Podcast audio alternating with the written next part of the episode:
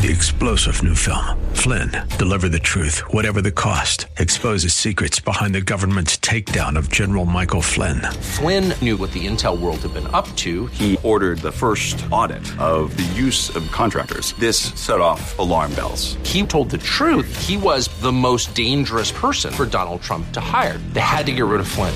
Flynn, deliver the truth, whatever the cost. Available now. Watch it today. Go to salemnow.com. Salemnow.com. There are several words that Paul could have used here uh, to describe being a servant, words like doulos and so forth, but the word that he uses here literally means an under rower. And it indicates the service of the lowest galley slaves, the one that is rowing in the bottom tier of a ship, perhaps a warship. They were the most menial, unenvied, and despised of slaves. That would be huperetes, that $3 Greek word that simply means despised. God's economy has the leadership roles completely upside down. It's like an inverted pyramid. But it is God's way, and it is an amazing way. And that's what we're looking at today in 1 Corinthians 4 godly leaders. With study verse by verse, here's Pastor Leighton Sheely. I'm going to invite you to take your Bibles and turn to the fourth chapter 1 Corinthians. This message is another in our series on the book of 1 Corinthians. It's written by Paul to a church there, a young church. Um, and, and that church lived in the midst of an exceedingly wicked, decadent, violent, hedonistic, and prosperous community. It was a seaport community. And so all of the philosophies and religions of the world all came in there. And and uh, it was, in that regard, an awful lot like the one in which we live as well. And the uh, Corinthian believers there struggled with the same thing that believers have struggled with all through the centuries, and the same things that believers struggle with here in the San Francisco Bay Area. Uh, they, in many cases, tried to enjoy both the benefits of the kingdom of righteousness as well as the pleasures of the kingdom of unrighteousness. And so Paul wrote this letter for Christians to teach us how to live in the midst of a godless society.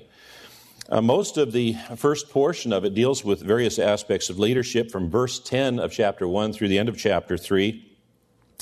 He's dealing with divisions in the church that sprang up with fan clubs around uh, some of the great leaders that that church enjoyed uh, Paul, uh, Apollos, uh, Cephas, which is another name for Peter. These are some of the great, great leaders in the Christian church.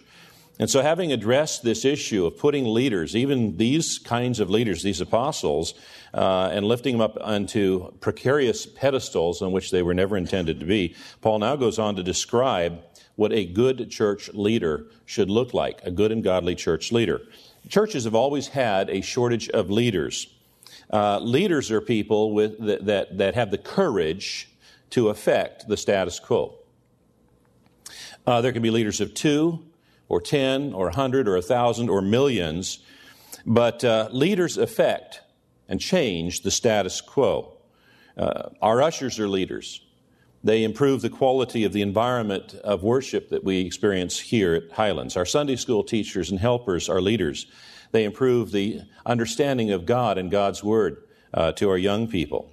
Now, churches have always had a shortage of good and godly leaders, and you've heard the saying, nature abhors a vacuum, and because of that vacuum, many have been sucked into church leadership that were neither called by God nor gifted by God or have not yet matured sufficiently in their faith to be church leaders.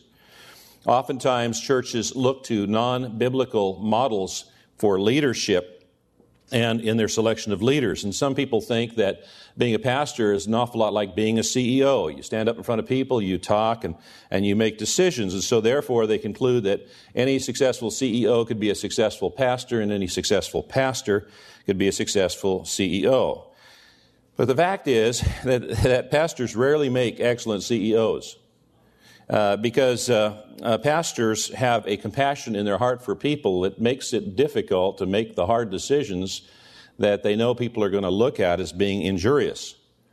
And by contrast, CEOs are only interested in productivity and they're only so willing to cut people uh, if it meets the, their particular needs. And uh, far too many American churches have not been led by pastors, but rather by CEOs who brought in volunteers and paid staff, burned them out, and threw them out, uh, looking for others. Churches should not get their uh, model for leadership from business, but rather from the Bible. And because of a shortage of good and godly leaders throughout its history, the church has always been hampered at really fully accomplishing all that God has called us to accomplish. Churches have always had a shortage of good and godly leaders, and our church is in need of good and godly leaders. We need more ushers, Sunday school teachers, children's ministry workers, Bible study teachers, small group leaders, administrators, technologists, media people in so many areas where either ministry is not currently happening or it could happen so much better if the right people were in the right place. Now, the church at Corinth was having the same kinds of issues. They, they had a shortage of good godly leadership. They had an abundance of leadership that was not good and godly. And that's why Paul begins uh, this chapter 4 describing what good and godly leadership should look like. He says in verse 4, in, in, in, verse 1 of chapter 4, let a man regard us in this manner as servants of Christ and stewards of the mysteries of God. In this case, moreover, it is required of stewards that one be found trustworthy. Now, the us here is referring to church leaders, and the first thing that Paul says about good and godly church leaders is that they are servants and stewards. Now, some people think of church leadership as a glamorous or easy job where you have, only have to work one day a week Sundays, and uh, you play golf the rest of the week. And there actually are some church leaders who follow this model. But a good and godly church leader is likened to being a servant. Now, if you were to look at the original Greek word, you'd find out it's much more offensive. Uh, there are several words that Paul could have used here uh, to describe being a servant, words like doulos and so forth, but the word that he uses here literally means an under rower and it indicates the service of the lowest galley slaves, the one that is rowing in the bottom tier of a ship, perhaps a warship. They were the most menial, unenvied, and despised of slaves. If you've ever had a chance to see the classic film Ben Hur, and if you've not, I highly recommend it. You have some idea of what an under rower uh, life is like. You know, those Roman warships were absolutely huge. They were immense, and they were, they were powered by massive oars that were like small telephone poles. And each oar was handled by more than one man, and, and those oars were stacked down the length of the ship, and they were stacked in tiers, three and four tiers high. And uh, the lifespan of an under rower was measured in weeks or months, maybe, not in years and decades. Um, the men were chained side by side, seated on narrow planks. There was no floors beneath them. There's only a foot brace to push against as you pulled the oar.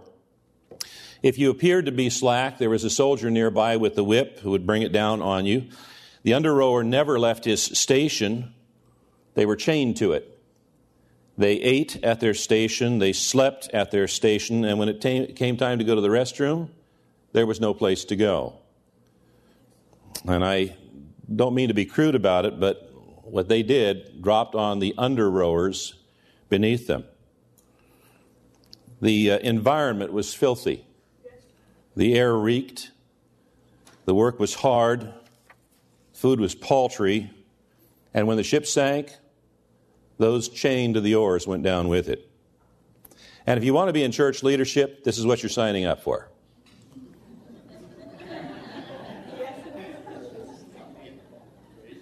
Okay, well, that's only the first item.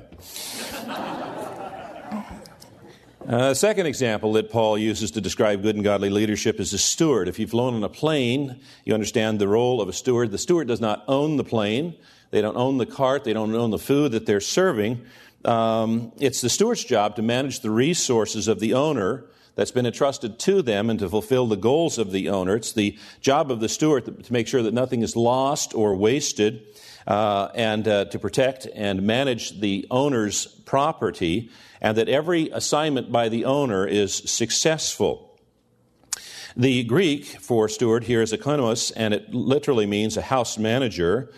Uh, a person that's placed in complete control of the household or, or, a particular area of the household. There were stewards who supervised the property, the fields, the vineyards, the finances, the food, and other servants. The word for mystery here, mysterion, is used in the New Testament, is that which was hidden and can be known only by divine revelation. What is divine revelation? It's what's been revealed by God. What has been revealed by God is found in His Word. It's a reference to the Bible. And so, as stewards of God's mysteries, a minister must take the revealed Word of God and dispense it, serve it back to God's household. He needs to serve it and not hold anything back or adulterate anything. So, if you've been called to be a steward for a Sunday school class or a, a small group or a Bible study or a congregation, steward well. Teach the whole Bible, all of the scriptures, not just the ones that are popular or easy or leave everyone feeling good or ones that you are personally successful in. It says that a good and godly leader are stewards of the mysteries of God, not their own opinion or our own gen- agenda.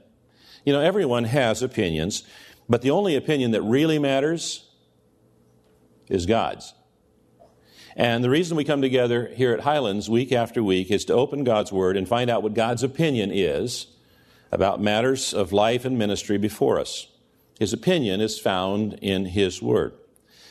Therefore, Paul says, since we have this ministry, we've renounced the things hidden because of shame, not walking in craftiness or adulterating the Word of God. The preacher or teacher who disregards certain scriptural texts or twists them to support his own ideas or programs adulterates the Word of God. It says uh, that, that the most important character quality of a steward is that they're found trustworthy or worthy of trust. That's the most important quality of character for a steward. It's not that they are clever, that they are witty, that they're humorous, that they're a great storyteller, or any of those kinds of things. Jesus said, Who then is the faithful and sensible slave whom his master put in charge of his household to give them their food at the proper time? Blessed is that slave whom his master finds doing so when he comes. And so when the Lord returns, the only absolute requirement that he will judge by is that his servants were faithful, that they were true to the Lord's commands. Food is the spiritual food that God has prepared in his word, and it's the steward's job to deliver the right meal to the right person at the right time, unadulterated. And the servant who does this well will be blessed by the master when he comes. Well, it really is quite the opposite of what we know to be true out in the world, isn't it? You see, leadership in the world serves self first, and then maybe the company you're working for second, others third. But in God's economy, it is others that we serve selflessly, constantly. This has been Study Verse by Verse with Pastor Layton Sheely from Church of the Highlands here in San Bruno. Thank you for joining us today. We trust you've been encouraged and gleaned a bit of insight into what a godly leader really looks like. For more, visit our website, highlands.us. That's highlands.us. And then come back and join us tomorrow for another study, verse by verse, with Pastor Layton Sheely.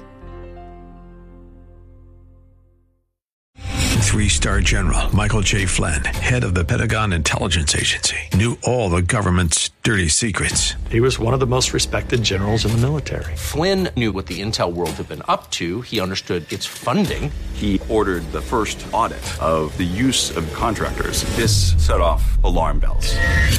The explosive new documentary, Flynn, Deliver the Truth, Whatever the Cost, uncovers the facts behind this scandal. Flynn told the truth. He was the most dangerous person for Donald Trump to hire. I find out the worst enemy that I'm going to face in my life is right here in America. They took my assessment and they wanted me to change it. And I was like, I'm not changing it. They had to get rid of Flynn with in depth interviews, archival footage, and never before seen personal records of the man behind the headlines. I just felt like I was drowning. Flynn, deliver the truth, whatever the cost. Available now. Watch it today. Go to salemnow.com. Salemnow.com.